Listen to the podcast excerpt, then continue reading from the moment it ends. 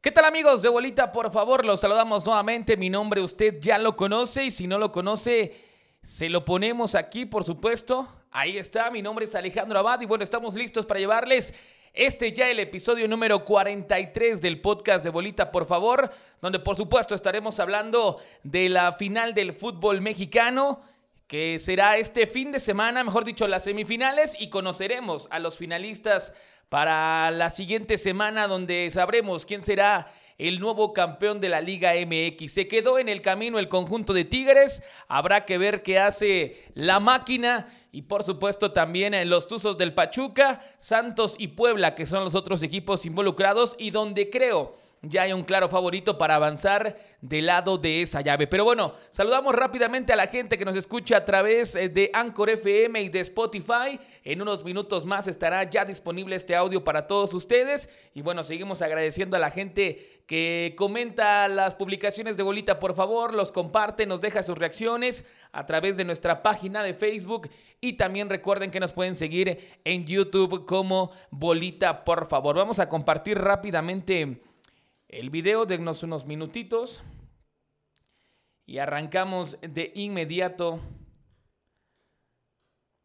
con el podcast de este viernes 21 de mayo. Se nos está yendo el 2021 como agua, a diferencia del 2020 que se nos hizo muy largo. Bueno, este 2021, la verdad, eh, pues eh, generando rápidamente cuestiones para poder terminarlo ya a mitad, eh, prácticamente en este último tramo de mayo. Y bueno, posteriormente vendrá junio que marca la mitad del año. Pero bueno, ahora sí, ya estamos en vivo. Saludos a la gente que se va uniendo a la transmisión. Y como lo dice el título, no hablaremos de las posibilidades que tiene Cruz Azul para ser campeón. ¿Ustedes eh, qué opinan? Yo lo puse en el podcast, en el podcast anterior, perdón, como el más claro candidato a lograrlo. Pero pero es de humanos rectificar. Entonces, después de los partidos de ida, eh, lo que sí está claro es que Santos va a ser finalista, terminó ganando su partido 3 a 0 como local allá en el territorio, en el TCM, territorio Santos Modelo, eh, una actuación soberbia del conjunto de Almada, que bueno, parecería hace un par de torneos que ya se iba este entrenador extranjero, pero decidió quedarse a afrontar el reto de este cambio de, nómina del conjunto santista porque vendieron a muchas de sus estrellas, se quedan varios jóvenes y bueno, ha sabido sacar adelante el proyecto y la verdad es que se le ven posibilidades de que pues de que dure bastantes años más, ¿no? Obviamente varias de, varios de estos elementos jóvenes serán eh, pues tentados por, por los grandes equipos del fútbol mexicano, pero considero que Santos eh, es un plantel, es una institución que tiene con qué solventar eh, las principales ofertas que puedan tener por sus joyas juveniles y tendremos tal vez dos o tres torneos más con esta base de jugadores. ¿Qué pasó en la ida? Bueno, pues Santos gana el día de ayer con doblete de Eduardo Daniel Aguirre al, minuto 1 y al 27 y uno más de Ayrton Preciado, este ecuatoriano que le ha costado un poco el fútbol mexicano, pero que sabemos que llegó como estrella de Sudamérica y que poco a poco ha ido eh, encaminando los goles para el conjunto lagunero. Del lado de Puebla me parece que, bueno, hasta ahí le dio el carro al conjunto camotero. Sabemos que si no hubiera sido porque se enfrentó a Atlas, otro equipo que no está acostumbrado a estar en estas instancias de la liguilla, posiblemente posiblemente no hubiera avanzado Puebla. Pero bueno, le favoreció enfrentarse a Atlas y también le favoreció eh, pues la posición en la tabla, por eso llegó hasta este momento. Así que los de Nicolás Larcamón, este argentino de apenas 36 años, nacido en Buenos Aires, Argentina, me parece que hasta aquí ha llegado eh, su participación en este torneo con el conjunto camotero,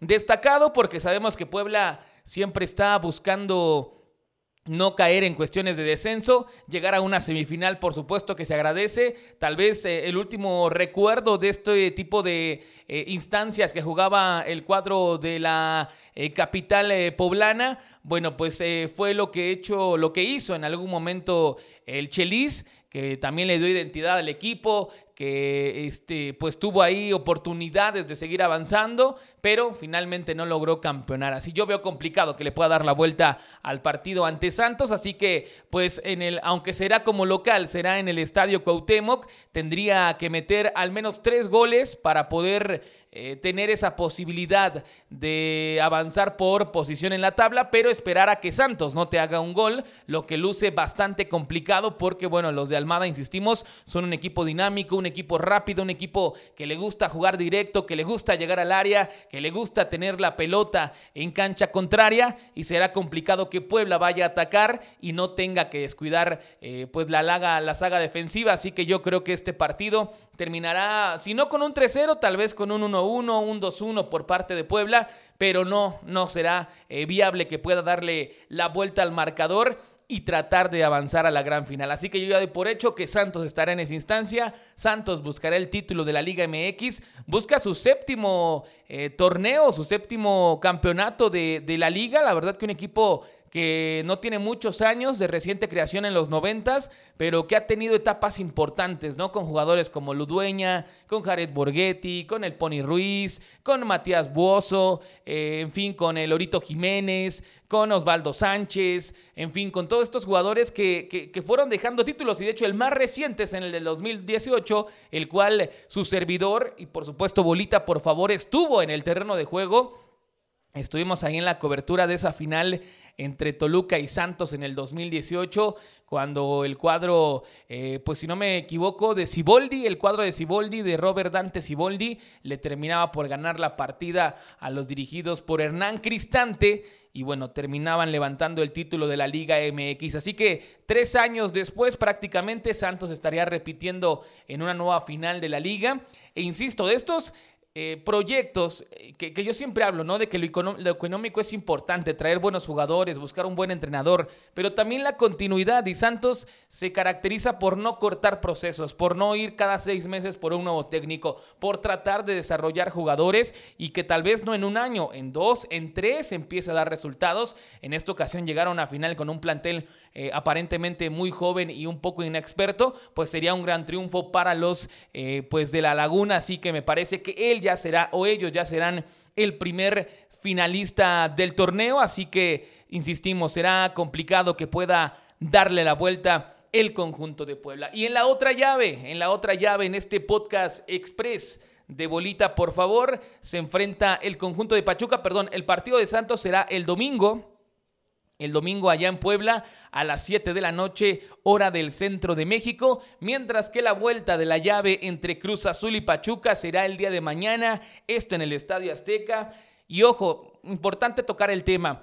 La polémica que se ha vivido tanto en la ida allá en el Estadio Hidalgo como en el territorio Santos Modelo con lo relacionado a las entradas.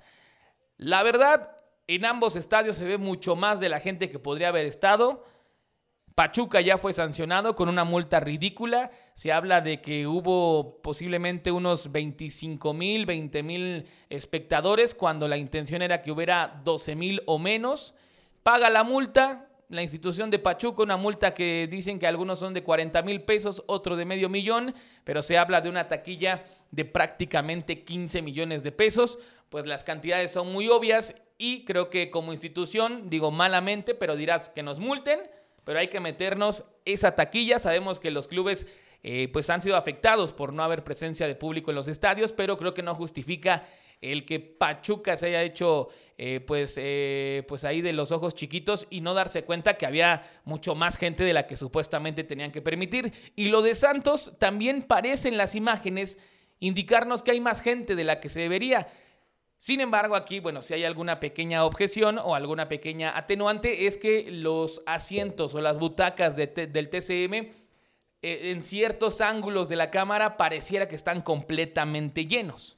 Sin embargo, eh, pues habrá que esperar la investigación de la Liga MX y tratar pues de que se aclare y vamos a ver ahora cómo están las vueltas. El Estadio Azteca va a recibir gente, el Estadio Cuauhtémoc va a recibir gente y si ya le pasó esto a la Federación Mexicana de Fútbol, seguramente tendrá que redoblar esfuerzos y tratar tratar de que eh, pues no vuelva a pasar esta situación de un sobrecupo, o no de un sobrecupo, sino de rebasar la capacidad que tanto los gobiernos locales, la Liga Mexicana de Fútbol, los propios clubes aceptan con tal de que les permitan reabrir su estadio y se vio claramente que ni en Pachuca ni en Torreón se cumplió. Pero bueno, vamos a ver cómo sigue ese tema. Se seguirán dando eh, noticias a lo largo del día y por supuesto previo al partido de la vuelta entre Pachuca y Cruz Azul, que es justamente la que vamos a hablar. Esto será el día de mañana a las 8 de la noche, hora del centro de México en el Estadio Azteca. Y bueno, ¿cómo están las cosas ahí? A diferencia de Santos, que tiene una ventaja muy importante a pesar de que cierra de visitante,